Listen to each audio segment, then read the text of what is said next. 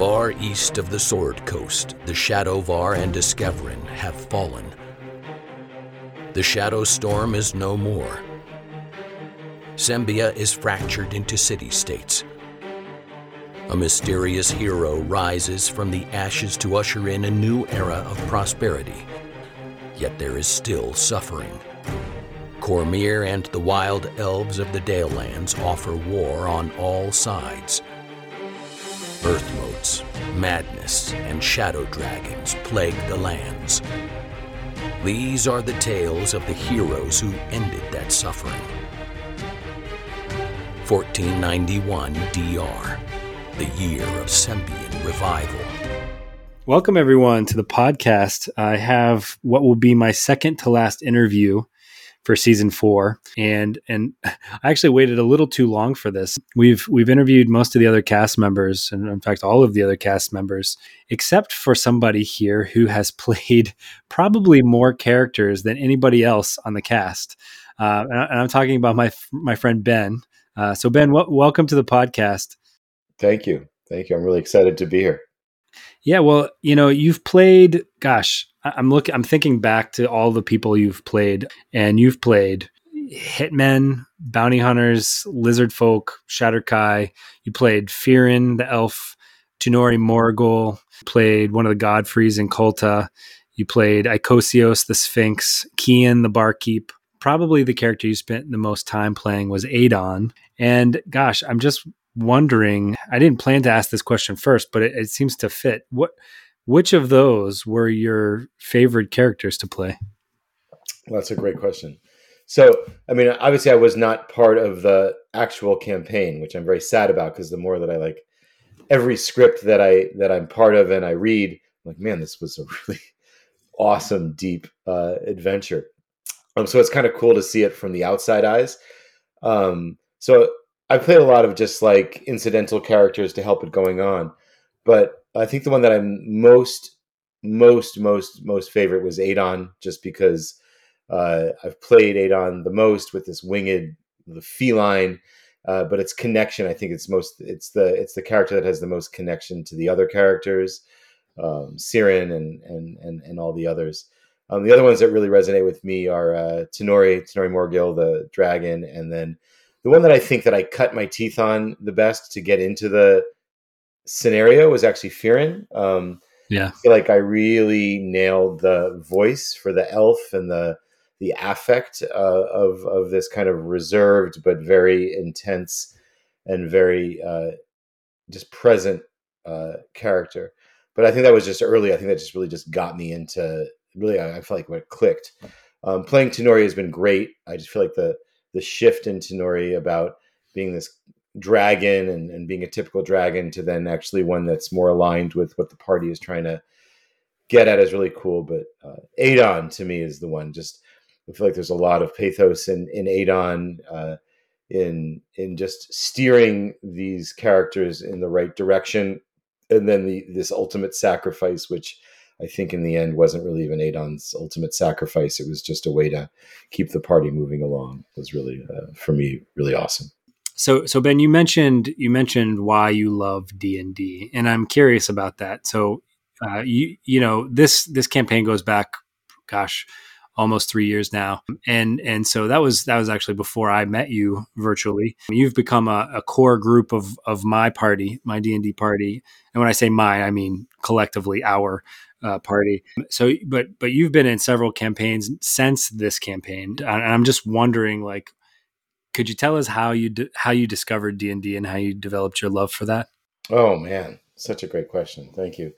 So I go way back, right? So I'm born 1970. In 1981, when I'm in fifth grade, my friend Jim Porter just turned me on to the the game. Uh, just a friend of mine from elementary and early middle school and uh, he turned me on to basic D and D. Was like, you got to play this game. I've been, I've been, I bought it. We, I've been reading about it. So I, we did. We some keep module that we did. Um, I can't remember it. I played a fighter, but remember, like basic D and D. This is like the first real versions from AD and D. Yeah, um, I, have um, the, I, have the, boxes right here next to me. Oh, actually, oh, excellent, excellent. So that was the first introduction, 1981. I, I fell in love playing a fighter, um, and then I really I just got into AD&D as a as a middle schooler, fifth, sixth grade, seventh grade was really the blossoming. I just got into it. Eighth grade, we had a D and D club. Uh, I remember I, I memorized. I, th- I, try, I pretended that I memorized every single rule. I didn't, but um, we had a test, a hundred hundred question test that you had to pass to be part of the club. But the, yeah, I mean, it was silly. But the point is, I just fell in love with the game. I I love the fantasy of it. Um, playing fighters. In the end, uh, the two characters that I really, really just fell in love with was the um, druid uh, in AD&D, and then the bard, which was like you know a back page extension class, which you had to be like a fighter and a thief, and you had to take a couple of classes and magic users, and in AD&D was crazy.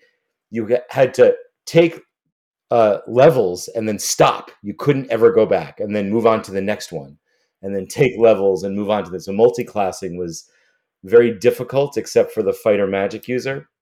But anyway, the, the the the just the esoterica of it I just loved. I love all the rules, but for me it was always the fantasy of these these worlds, and we would just play forever. So I played all the way through um, the beginning of high school and loved it, and then really fell off it. Probably about 1985, maybe 86. I played a little bit, and uh, then didn't really play uh, for years, and then popped up when I was a counselor in a summer camp. at a dysfunctional group of uh, kids were about 11, 12 years old. But one kid had a D&D set. I couldn't even tell you. I mean, this is maybe the summer of 91. Uh, so I don't even know what version it was, but he had a D&D set and I would DM them. And it's the only way I was able to keep the peace for long periods of time with the kids. And then I did an after school program later on with D&D. And then uh, I'm an educator. I'm a principal now. And I basically fell into uh, running d&d activities as kind of social skills groups with kids and that's kind of where i was for years my nephew got into it uh, and i played with my kids and my nephew uh, my two daughters and my niece and my nephew that was a lot of fun got their friends into it but i was always been a dm just forever and uh, when our friend chris who plays with us uh, plays Siren, kind of hit me up and says you know i have a crew that plays you should really join us that's kind of how I got back into really being a player. So I really, I think between about 86 and when I joined you folks, I hadn't really been a tried and true player. Oh, man. But now you and I both look forward to this every week, don't we? Yeah, totally. Uh, well, so I, my next question was going to be about um, about the realms and uh, Forgotten Realms. But if you're like me, if you've been playing since the '80s, right, you, then you, you've spent time in the realms without even knowing it, probably, right? Like right the oriental adventures. Um, i just ordered the original forgotten realms uh, box set um, uh, because uh, I'm, I'm, doing my homework for for ed's interview. And i'm just like man these things i you know some of these things i had as a kid and i have some of my original box sets right here next to me. But it, you know what what was weird kind of getting back into the realms uh, about 10 years ago is i realized I'd been in the realms before. I, I'd spent so much of my times in the realms I didn't even know. So can can you can you tell us like do you remember your first time like talking about Waterdeep or or being on the Sword Coast or or something similar? Yeah, so I will tell you actually no I can't because uh the first thing I remember was Greyhawk, right? And uh I remember back in the 80s and it was my friend Jim who I mentioned uh, he had gone from basic to AD&D, and we had done that, and he really went really deep into it. So he had bought the map, the Greyhawk map, which I think had just come out in the early '80s. And I remember being really intimidated, and and actually that's where he and I broke off because I just still wanted to play adventures. We were just making crap up, right? Yeah. Oh, here's a dungeon, here's graph paper, or we would go and buy a module, right? B1 or B4 from uh, the local bookstore, and we would run it. And so that's all for me that it was was going into dungeons that were pre-made or making our own stuff up.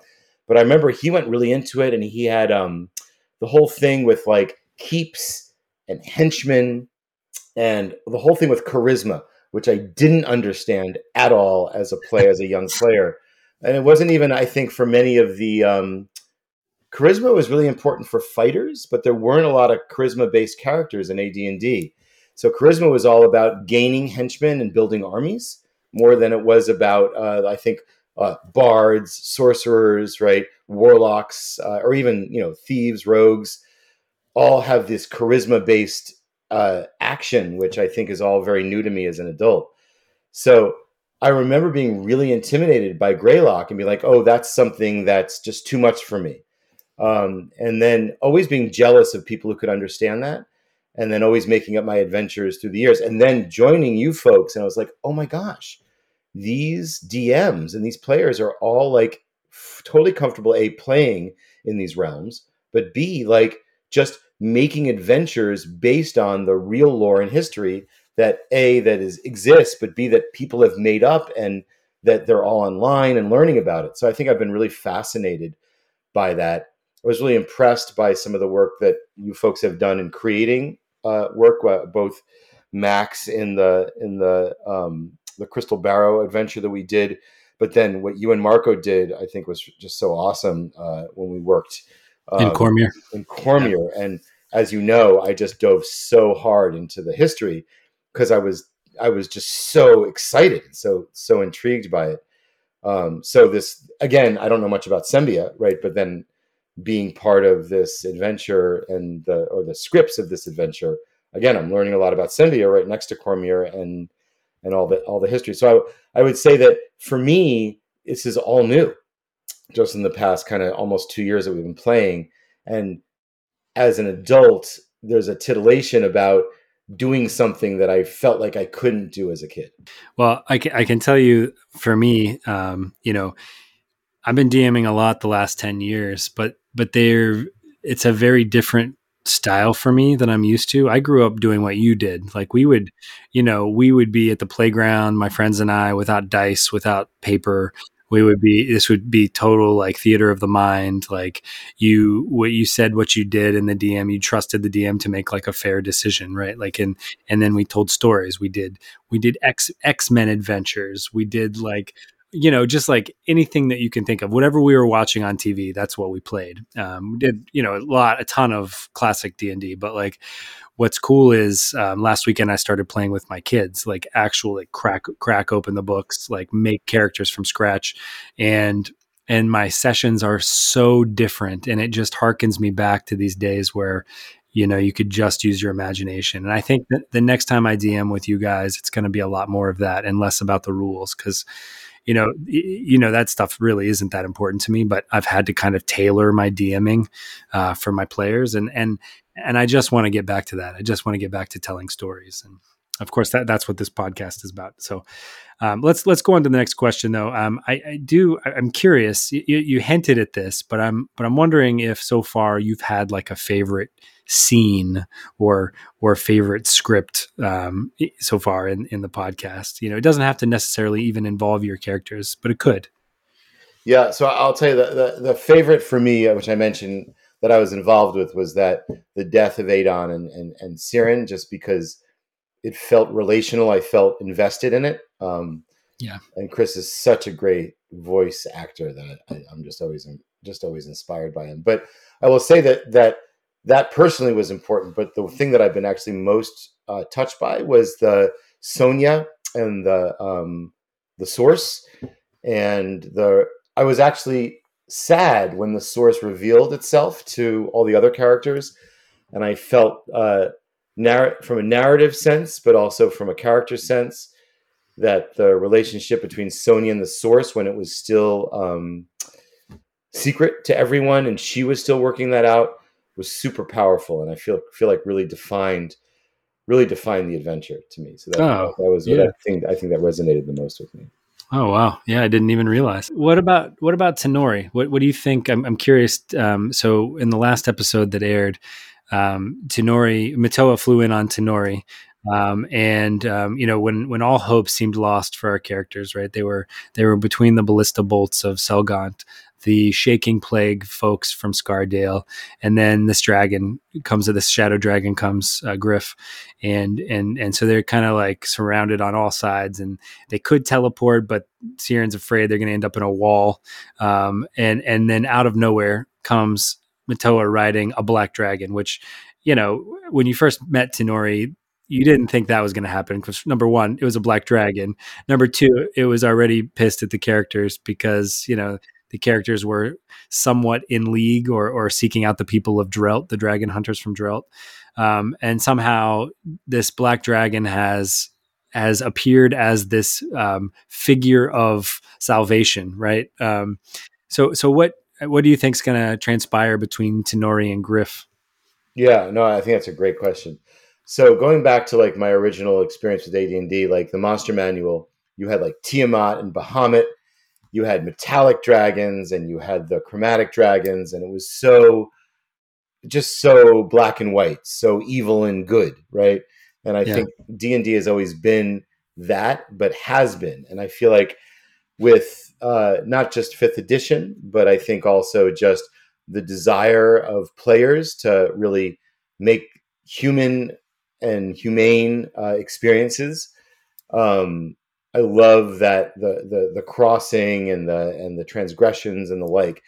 Why can't a black dragon have connections to other uh, creatures that right. cross over the evil and good? Why can't um, what, why does uh, why does your heritage right define you and all that kind of thing? So I, I really love this idea that uh, uh, you know Tighnori was is an evil dragon. It's just you know sows uh, mayhem and and evil and has all those things that dragons do with gathering treasure or power or whatever. And I remember that from the first uh, uh, scripts that I was a part of, where I was playing Tighnori and uh, there was around the city, and and just Tighnori had been, you know, the black dragons were taking over, and then all of a sudden, oh, Tighnori's a, a creature, it, it, human, right? But human in the sense of it has a, a, personality and has desires and ambitions and and also connections and loves and things like that. So I just feel like this backstory of who is Tighnori that now all of a sudden Matoa is riding in, um, and that these other dragons are actually typical dragons. They're evil and and and um, looking out for their own, where Tighnori is actually looking out for some ideal or some outcome, right. which is uh, which is bigger than that. So yeah, I'm hoping, as I always do with any D and D campaign, that there's just more sessions. yeah, yeah, yeah. Well, we we are nearing the end. Yeah, um, I know. I don't so, ever like to hear that from the DM. well, we have we have four um, you know narrative sessions left. Um, we have a we have an um, an all cast reunion. We'll have um, we'll have the interview with Ed, and then and then the last episode. And I think this is the first time I've said this publicly, but the last episode is going to be all of the narrative episodes. So anything with the script, all back to back to back. Yep. So it's going to be so it's going to be about six hours of story, right? Think of it as like a you know like an audiobook, uh, like a you know um, dramatized audiobook, and uh, so that's that's the plan. There's you know there's not there's only a few episodes left. Um, and and actually, this leads me into my next question. Um, with the few episodes that are left, um, you know, we've seen these characters progress from like, oh my gosh, somebody's chasing us, run, right? Like, uh, let's just that's our only that's the only thing we can do is we we just run, and then we've and we've seen like a shift, right, where you know. I think it happened as early as like the swamps when you start seeing Jendal like being like, I'm not leaving Sonia, right? You see Jendal carrying Sonia through the swamps, and you see, you know, uh, Sonya falls at one point. Siren starts like picks up his swords and starts like defending Sonya, uh, and, and, so so all of like you've seen these characters get more courageous and more powerful. So I'm wondering about you know the powers that they're developing, right? Like it's almost like these characters are leveling quickly before our eyes. We saw Jendal using a quivering palm against a wall inside of the hole of Yaun. Instead of using it on a person, he sort of vibrated his hands into the wall and rubble fell on on uh, on the dragon there. We've seen um, we've seen Siren pull out this this crazy magical arrow, which is like a movable rod, but it's it's an immovable arrow, right? We've seen Sonia, who who has be, sort of like become like a powerful sorcerer, or like or mind mage or whatever scion, whatever you want to call her. She's she doesn't have the source anymore yet. She, she's still like you know probably the most powerful in the group. Um, yeah, we're we're about to see Matoa do something really cool. So, but I'm wondering, and here's the question: um, Do you have any abilities that that you would like to see one of these classes, the bard, the sorcerer, the ranger, the monk, or whatever Hashka is? Um, do you have something that you would like to see them do, like a like a high level spell or some sort of you know high level ability? Oh, that's such a good question. Um, Sonia is the for me. I again, and this may not be your intention, but I like that the way that Sonia interacted with the source and the way that the source is the kind of core to the mysticism of the campaign. I just feel like Sonia's apotheosis, some some kind of ultimate leveling and and and magic connection and almost planar disruption for Sonia. It seems to me like uh, something that could really be exciting for the story. Mm-hmm. Um, and then something about magic weapons or the inhabitation of spirits or or personalities in in magic weapons, and then connecting that to the the dragons would be a, a really cool way of doing things. And then these other characters being around that uh, somehow about their integrity makes them connected and elevated in, in this piece uh, would be really cool Hmm. Well, you know, I don't always know what's going to come out. Yeah, I know. That's what I love about your script writing. That like you're like uh, you every week. It's like guess what happened. yeah, I'm like I didn't know this was going to happen. I, so. I love that. I love that. I feel like it's really inspiring for the for the voicing of the characters. Yeah, well, I you know I wish I could say that I planned it that way, but um, you know we had a we had a rough idea, obviously, of where the campaign was going to go.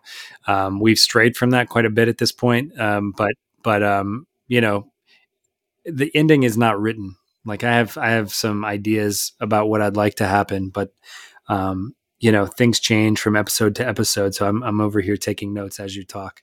cool. Well, I hope I, I hope my uh, my my vision was was helpful. yeah, of course. Well, um, uh, are you gonna you gonna be able to come back for the the the cast reunion? Oh, I love it. I mean, just invite me back. I, am I'm, I'm down.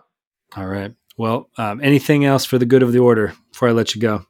Yeah, I mean, I just I I really like uh, this. Is the first time I've actually been part of like the the voicing out of a campaign in in the back vision, um, and I actually love it because there's always the intention of the DM, and then obviously the DM never can corral and intensify the the players, and so a campaign always takes on its own life. But then here you are, the DM who experienced this with the play the players, and then most of them have come back to voice, and then it has its own new life through your own script write and their own playing it out. Uh, I've never experienced this, this and I just uh, it's given me a whole new perspective on DMing and and and being a character. So awesome. Really cool. Well, well, it's been we've been really fortunate to have you. And uh, I, I, only thing else I can say is um, we'll see you on Thursday night for some D and D. Oh, you betcha, man. Let's go. All right. Thanks, Ben. Have a good night. Peace. Though this marks the end of the episode, the tale continues within a 10 day. Join us at longwinded.one and consider giving us a review on Apple Music, Spotify, or really whichever platform you choose.